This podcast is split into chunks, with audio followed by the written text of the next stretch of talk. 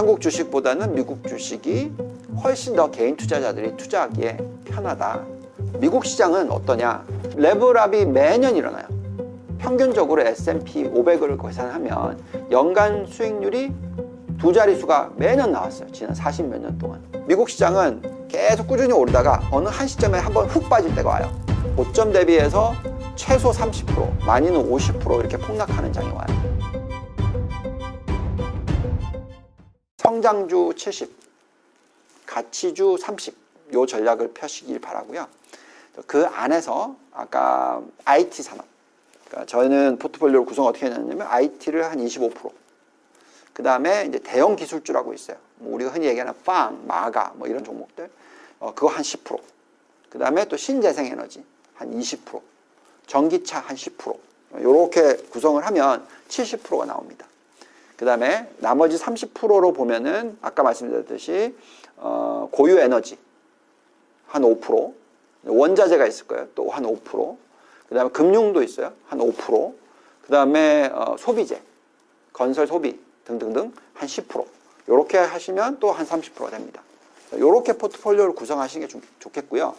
근데 이제 이 안에서 또 더 수익을 초과로 내시려면 종목을 또 잘 고르셔야 되죠. 그러니까 뭐 예를 들어서 아까 계속 얘기해 드렸던 게 신재생 에너지다. 그럼 신재생 에너지 안에서 어떤 종목을 사야 되느냐? 어? 이게 미국 종목 아니네? 중국 종목이네? 어? 이거 한국 종목이네? 이렇게 갈 수도 있는 거고. 20% 투자를 하는 데 있어서. 그래서 20%를 투자를 한다고 치면 이 안에서 종목을 4개를 가져가면 5%씩 투자하면 되죠. 그렇게. 그런 식으로 포트폴리오 구성을 하시는 게 중요합니다. 그래서 어, 이거를 다 설명하자면 정말 어려워요. 어, 그래서 이제 가장 편한 거는 그냥 믿고 맡길 만한 어, 운용자한테 맡기는 게 가장 좋은 편한 방법인데 어, 그것을 못 하시겠으면 본인이 시간을 들여서 종목을 공부를 하시고 아까 말씀드렸던 그 업종 안에서 자기가 가장 편하고 오랫동안 들고 있을 만한 종목을 골라내셔서 포트폴리오 구성을 총 최소한 내가 들고 가는 종목을 다섯 개 최소한 아무리 작아도 어, 좀 많게는 한 10개 이상을 포트폴리오 구성을 하셔서 투자를 하시면 천만 원이면 10개면 100만 원씩 10개 종목 그러니까 이런 식으로 투자를 해 놓으시면 어, 꾸준히 연간 단위로 두 자릿수의 수익을 올리시지 않을까 이렇게 기대를 해봅니다. 두 가지의 방법이 있어요. 크게 나누면. 어떤 거냐면 가치주를 투자하시는 방법이 있고 성장주를 투자를 하는 방법이 있습니다. 자, 가치주를 투자를 하는 것은 음, 뭐 예를 들면 라면이 사라지겠습니까? 안 사라지겠죠. 항상 라면이라는 것은 뭐 평생 뭐 앞으로 영원히 계속되겠죠. 뭐 그래서 물가 상승률만큼의 매출 증가율이 나겠죠. 그 시장에서 시장 점유율 1등이다. 그럼 그 기업은 그 정도의 상승은 항상 하겠죠. 그래서 어, 꾸준히 낮은 성장률이지만 계속해서 이익을 주주한테 환원해 주는 그러니까 금리는 지금 2%인데 이 회사의 이익은 매년 5%씩 는다. 그리고 아니면 자기 자본 대비해서 매년 5%를 벌어들인다. 그러면 그 2%보다 높은 수익이 나는 거잖아요. 그래서 그런 어, 종목을 사는 방법이 있고요. 그게 가치주를 투자하는 방법입니다. 그다음에 이제 성장주를 투자를 한다는 것은 시대가 변하잖아요. 예를 들어서 여태까지 거의 뭐 몇십 년 동안에 우리는 당연히 개솔린 차만 탔죠. 그죠? 어, 디젤까지도 뭐 어쨌든 아니면 뭐 천연가스를 이용한 가스를 이용한 차들 어쨌든 간에 우리가 흔히 얘기하는 이 페트롤리움 그러니까 어, 그 화석 연료를 이용한 그런 어, 거를 썼죠. 근데 이제 지금 완전 시대가 변하면서 신재생 에너지가 들어오고 있잖아요. 그래서 태양광이 필요하고 풍력이 필요하고 뭐 어, 바이오 에너지가 필요하고 뭐 등등등등. 그러면 이 성장 이 산업은 성장을 하는 거죠.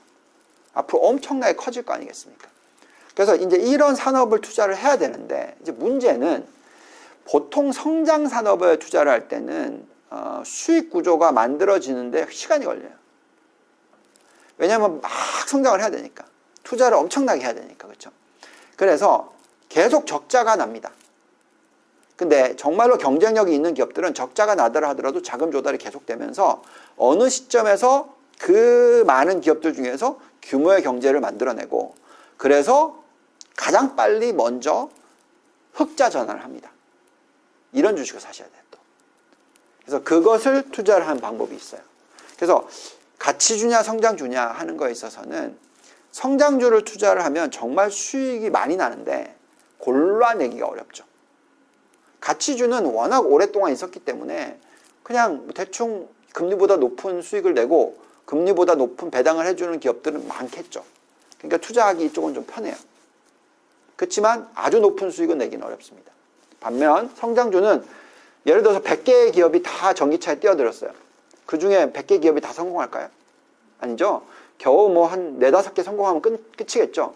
그러면 그 100개 중에서 네다섯 개를 찾아내야 되겠잖아요. 이게 어렵죠.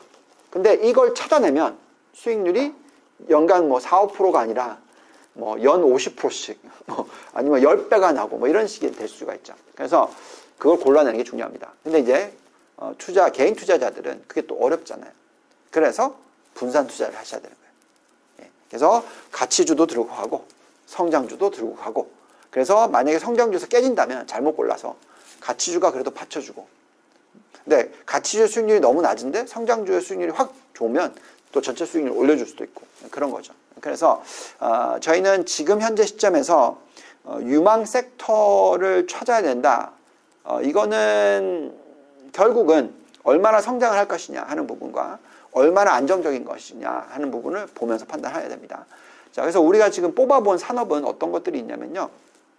어, 당연히 미국에 보면 IT가 가장 경쟁력이 있어요. 그러니까 IT 안에는 반도체도 들어갈 거고. 그래서 IT가 있고요. 그 다음에 미국은 바이오 산업이 가장 경쟁력이 있어요. 어, 당연히 바이오가 들어가야 되고요. 그 다음에 어, 미국은 원래는 없었는데 경쟁력이 요즘에 확실하게 만들어졌죠. 뭐가 있죠? 전기차. 그래서 여기에 들어가야 됩니다. 자, 근데 여기서 이제 에너지 쪽은 미국은 고유 에너지의 경쟁력이 굉장히 많이 좋아졌었어요. 그죠? 석유 에너지, 셰일가스. 그죠? 요즘에 또 유럽에 수출을 하는 천연가스. 그래서 이쪽을 들여다봐야 되는데 이거는 성장주가 아니라 가치주죠. 그죠? 가치주로서 들여다봐야 됩니다. 어, 그러면 신재생 에너지가 성장주인데 그럼 미국은 신재생 에너지에 있어서 경쟁력이 있느냐? 별로 없어요. 예. 오히려 중국이 더 셉니다. 우리나라가 더 셉니다. 또 유럽 쪽이 더 세요. 신재생 에너지 쪽은. 자, 그러니까 그런 쪽은 또 미국으로도 보면 안 되고 우리나라나 중국이나 유럽을 보면서 판단하셔야 돼요. 그래서 산업에 있어서 아까 성장주라고 말씀을 드렸는데 IT, 바이오, 그 다음에 전기차, 그리고 신재생 에너지. 요게 성장주들입니다. 저희가 좋아하는 업종들이고. 근데 이 안에서도 누가 가장 글로벌 경쟁력이 있느냐 하는 기업들을 골라내셔서 투자를 하셔야 되고요. 자, 그 다음에 이제 가치주로 보시면은 가치주 아까 말씀드린 고유 에너지가 있다고 했죠. 예, 그 다음에 또 가치 중에서 항상 있는 산업이 뭐가 있나요? 금융산업이 있죠. 그죠? 또 가치 중에서 항상 있는 산업이 뭐가 있습니까? 건설. 뭐, 뭐, 당연히 건설이 있겠죠. 부동산이 있겠죠. 그 다음에 또, 어, 떤 것들이 있을까요? 음, 소비재. 소비. 그죠? 어, 필수 소비재든 이미 소비재든. 이런 쪽에서도 또 종목을 골라내셔야 돼요. 음, 그래서, 어, 미국에서는 이렇게 보시면서 어떤 종목들이 경쟁력이 있는지, 어떤 종목들이 앞으로 잘 클지, 또 어떤 종목들이 안정적으로 어, 음, 계속 버티면서 주주들한테 환원을 잘할지 그러니까 이런 것을 판단하시면서 어, 투자를 하시는 게 중요할 것 같습니다. 아주 많이 다릅니다. 너무나 중요한 포인트고요. 어, 제가 왜 해외 주식 투자를 도모를 하고 추천을 드리고 많은 분들께 도움을 드리려고 노력을 하냐면 그게 그만큼 주린이들이 투자하기가 편하시기 때문에 그래요. 어, 음, 어, 제가 지금 어, 거의 주식시장을 들여다보고 분석을 하고 애널리스트를 시작을 한 지가 30년 차입니다. 어, 정말 시장을 오랫동안 들여다봤고요. 어, 그리고 어, 처음에 시작은 한국 시장으로 시작을 했어요. 그렇기 때문에 한국 증시를 어, 뭐 리서치 센터장까지 했었으니까 어, 정말 오랜 기간 동안에 들여다봤었고요. 그렇지만 한국 시장에 투자를 하면서 항상 느꼈던 거는 어, 이게 변수가 너무 많아요. 어, 왜 그러냐면 굉장히 경기 민감도가 높은 국가이고요. 그리고 옛날에는 더더욱이나 신흥국이었기 때문에 어, 실적의 변동성이 워낙 높았었습니다. 게다가 또 우리나라는 지배구조 문제가 굉장히 극심했고요. 어, 또 우리나라는 북한의 문제가 같이 엮여 있었고 그래서 여러 가지 요소로서 변동성이 심할 수밖에 없는 어, 그런 환경이었습니다. 네, 지금 좀 변화나 했는데 여전히 아직도 어, 고쳐야 될 점이 정말 많고요. 자본시장에서 개인 투자자들이 수익을 내기가 참 어려운 구조입니다. 네, 그래서 어, 한국 주식 투자는 어떻게 보면 최근에도 더 다시 또 음, 얘기들이 나오고 있는 게 모멘텀 투자를 해야 된다. 또는 방향성 투자를 해야 된다. 어, 그리고 짧게 짧게 안타를 치려든 뭐든 간에 음, 짧게 투자를 하는 게 맞다. 뭐 이런 식으로 얘기를 많이 하시거든요. 음, 저도 어, 한국 시장에 보통 투자를 할 때 예를 들어서 10년을 투자를 한다면 그 10년 중에서 1, 2년만 주식을 들고 있어도 된다. 이런 식의 흐름이 지난 30년이었어요.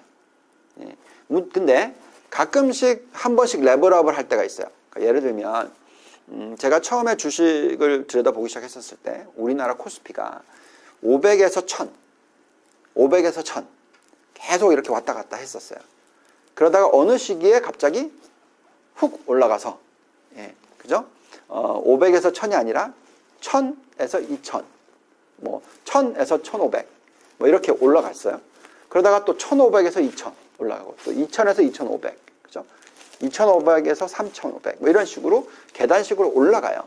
그게 올라갈 때마다 수익이 확 들어옵니다, 그죠? 그래서 그때 이외에는 보통 시장이 그냥 500에서 1000, 500에서 1000 왔다 갔다 하니까 이건 방향성 투자밖에 안 되는 거고, 모멘텀 투자밖에 안 되는 거고. 근데 어느 시기에 딱 그게 한 레벨업을 할 때가 있어요. 그때 들어가시면은 굉장히 높은 수익을 올립니다. 근데 그게 자주 일어나지 않겠죠? 음, 지난 30년 동안에 뭐 한 세 차례 일어났다고 생각하시면 돼요. 그래서 어, 10년에 한 번씩 온다. 뭐 이렇게 생각하시면 됩니다. 그래서 지금 최근에는 우리나라 주식시장이 어떻게 변해 있죠? 어, 저점을 2,500 정도로 잡고 고점을 3,500 정도로 잡을 수도 있고 좀 더 낮춰서 뭐 저점을 2,300에서 어, 고점을 3,300 요 정도로 잡을 수 있는 거죠. 그 밴드가 만들어진 거죠. 그러면 지금 이게 일어난 지 얼마 안 됐죠. 그러면 계속 이 밴드에 있습니다. 그러다가 어느 시점에서 뭔가 엄청난 큰 변화가 생겼을 때 또 한 레벨 앞에서 저점을 뭐 3,000에서 4,000뭐 이렇게 왔다 갔다 할 수도 있겠죠. 근데 그 타이밍은 아직 온 것 같아 보이진 않아요. 그렇기 때문에 지금은 한국 주식 투자를 어, 아직까지는 길게 뭐 장기 패턴으로 투자하기가 좀 어렵습니다. 만약에 레벨업이 일어나려면 어, 지배 구조 문제가 완전히 해결이 되면서 개인 투자자들이 배당을 정말 많이 받고 어, 그리고 기업들이 소액주주던 대주주던 어, 아니면 그 오너 가던 모든 사람들이 다 수익을 벌 수 있는 구조로서의 변화가 일어난다면 당연히 우리나라 주식시장은 3,300이 고점이 아닌 뭐 3,500, 4,000 이렇게까지도 갈 수 있을 겁니다. 근데 그건 아직까지는 모르겠고요. 자 그렇다면 그건 한국 시장이고요. 그렇지만 미국 시장은 어떠냐? 그런 이미 레벨업이 매년 일어나요. 어, 그래서 보통 어떻게 일어나냐면 뭐 10년에 한 번씩 오는 게 아니고 매년 올라갑니다. 그래서 평균적으로 S&P 500을 계산하면 연간 수익률이 두 자릿수가 매년 나왔어요. 지난 40 몇 년 동안, 50년 동안. 그렇기 때문에 어, 미국은 10년 주기로 보면은 8, 9년을 계속 들고 계셔야 되는 거예요. 좋은 종목을 사서 계속 들고 계셔야 돼요. 근데 어느 한 시점에서 한 번씩 부러지는 장이 옵니다. 우리나라는 어느 한 시점에 대해서 레벨업 되는 장이 오는데 어, 미국 시장은 계속 꾸준히 오르다가 어느 한 시점에 한 번 훅 빠질 때가 와요. 우리나라 시장은 자주 있는데 그게 한 번씩 옵니다. 그래서 고점 대비해서 최소 30% 많이는 50% 이렇게 폭락하는 장이 와요. 그때는 주식을 좀 안 하는 게 좋겠죠. 근데 그게 자주 오질 않아요. 한 10년에 한 번씩 와요. 요즘에 조금 빨라져서 좀 단기적으로 오긴 하는데 그렇기 때문에 그것을 피해 가야 되기 때문에 어느 시점에서는 좀 주식을 드러나야 되는, 어, 드러내야 되는 그런 현상이 일어납니다. 그렇지만 그걸 잘 할 수가 없어요. 어, 그러니까 이렇게 설명할게요.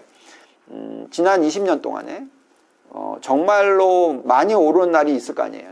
그 365일 곱하기 10년, 음, 곱하기 20년 이러면 뭐 어, 거의 7천일 정도가 있다고 치면 그 중에서 정말 많이 올랐던 그러니까 가장 수익률이 높았던 하루에 수익률이 높았던 날 20일을 안 들고 계셨으면 아까 제가 말씀드렸듯이 20년 동안 연간 수익률이 10%가 넘다고 얘기했잖아요. 그 수익률이 0으로 떨어져요. 그러니까 10일만 20일만 안 들고 있었는데 그 7천일 중에서 그걸 어떻게 알겠어요? 어느 날이 모르죠. 그러니 그냥 두고 되는 거예요. 심지어 어느 한 해가 마이너스 30% 마이너스 50% 일어난다 하더라도 들고 계셔야 되는 거죠. 왜냐면 그렇게 많이 빠진 해가 오를 때 가장 많이 오르거든요. 그렇지 않아요? 어제같이. 그죠? 시장이 안 좋다가 오를 때 굉장히 빨리 튀거든요. 그래서 결국은 미국 시장은 길게 장기 투자 그리고 어, 미국의 이 주주들이 어, 그 회사의 운영을 하시는 그 회사의 CEO를 오히려 선임을 하잖아요. 그래서 그 회사의 오너가 CEO가 인 케이스가 별로 없고요. 물론 있기는 있지만 대부분은 다 전문 경영인이란 말이죠. 그래서 그 전문 경영인들은 회사의 실적이 좋아야지 보너스도 많이 받고 그럼 회사의 실적이 좋으면 주가가 오르고 그러니까 똑같이 가는 거예요. 그래서 미국 주식은 그래서 기업을 잘 분석만 하면 돼요. 근데 한국은 기업을 잘 분석을 했는데 대주주가 무슨 생각을 하는지까지 생각해야 돼. 이 어려운 거죠. 예, 그래서 어, 한국 주식보다는 미국 주식이 훨씬 더 개인 투자자들이 투자하기에 편하다. 물론 세금을 내야 되는 부분이 있지만 어, 예를 들어서 내가 투자 금액이 천만 원밖에 안 된다. 아니면 뭐 2천만 원 정도밖에 안 된다. 라고 생각하신다면 어, 세액공제가 200만 원까지는 가능하잖아요. 예, 그러니까 천만 원에 200만 원이면 20%의 수익이 날 때까지는 세금 안 내도 되는 거죠. 근데 연간 수익률 20%씩 난다. 이거 정말 좋은 거죠. 예, 그래서 어, 제가 볼 때는 해외 주식을 투자를 많이 하셔야 돼요. 왜냐하면 한국 주식의 시가총액 비중이 한국의 모든 주식을 다 더해서 그게 가치가 얼마인지 그리고 글로벌 주식을 다 더해서 가치가 얼마인지 했었을 때 한국은 몇 프로나 될까요? 2%밖에 안 됩니다. 그러니까 여기에 다 몰빵을 하시면 글로벌 98%를 놓치고 계시는 거죠. 그래서 어, 해외 주식 투자, 특히 미국 주식 투자는 글로벌 전체 시장의 60%나 돼요. 우리는 2%지만. 그러니까 그 60% 시장 안에서 좋은 종목을 골라내는 게 훨씬 더 편하죠. 2% 안에서 좋은 종목을 골라내기는 정말 어렵다라고 말씀을 드릴게요. 항상 환율이 문제예요. 그렇죠? 뭐 지금같이 환율이 계속 절하가 되던 그러니까 원화와 달러의 환율이 지금 뭐 1,100원, 1,200원 하던 게 지금 1,300원 같잖아요. 그죠? 그러니까 이렇게 올라가면 당연히 달러로 투자를 하고 있으면 내가 원화로 계산했었을 때, 환산했었을 때 수익이 나죠, 그냥. 근데 만약에 반대로 생각해 봅시다. 달러로 투자를 해놨는데 원화가 절상이 돼요. 1,300원이 1,200원 가고 1,100원 가버려요. 그러면 여기서 아무리 수익이 나도 그죠? 환율이 10% 20% 절상이 돼버리면 여기서 손실이 나는 거죠. 원화를 달러로 바꿔서 달러로 투자를 했는데 달러가 수익이 20% 났다 하더라도 원화가 20% 절상을 해버리면 똔똔 수익이 안 나는 거죠. 그래서 항상 신경을 써야 되는 부분은 환율. 근데 저희가 판단하기에는 환율이 그렇게 막 700원, 600원 뭐 이렇게까지 떨어질 것 같아 보이진 않아요. 옛날처럼. 그 가능성이 없다고 생각하기 때문에 그래도 해외 주식은 어, 달러로 투자를 하기 때문에 훨씬 편하다, 좋다라고 말씀드리겠고요. 두 번째는 세금. 음. 항상 아까도 말씀을 드렸습니다만 어, 200만 원까지는 세금 안 내세요. 수익이 나면. 그렇지만 이제 초과로 나면 어, 15% 이상의 세금을 내셔야 되죠. 물론 당연히 세금을 내는 것은 수익이 난 금액에 대한 세금입니다. 예, 그래서 한국처럼 이렇게 변동성이 심해가지고 마이너스가 나면 뭐 어차피 세금을 안 낸다 하더라도 수익이 난 게 없으니까 어, 한국 주식을 하는 것보다도 수익이 20%난 미국 주식을 하는 게 낫겠죠. 어, 그렇지만 그래도 항상 생각하셔야 되는 게 한국에서는 이 capital gains tax라고 해서 어, 주식이 올라가서 난 수익에 대해서 세금을 내질 않으시잖아요. 그래서 어, 그거에 대해서 생각을 안 하시는 것이 대부분이거든요. 그렇지만 미국 주식은 뭐 200만 원 이상에서 수익이 나면 항상 세금은 15% 이상 내셔야 되니까 항상 그걸 생각하시면서 투자하시는 게 좋겠습니다.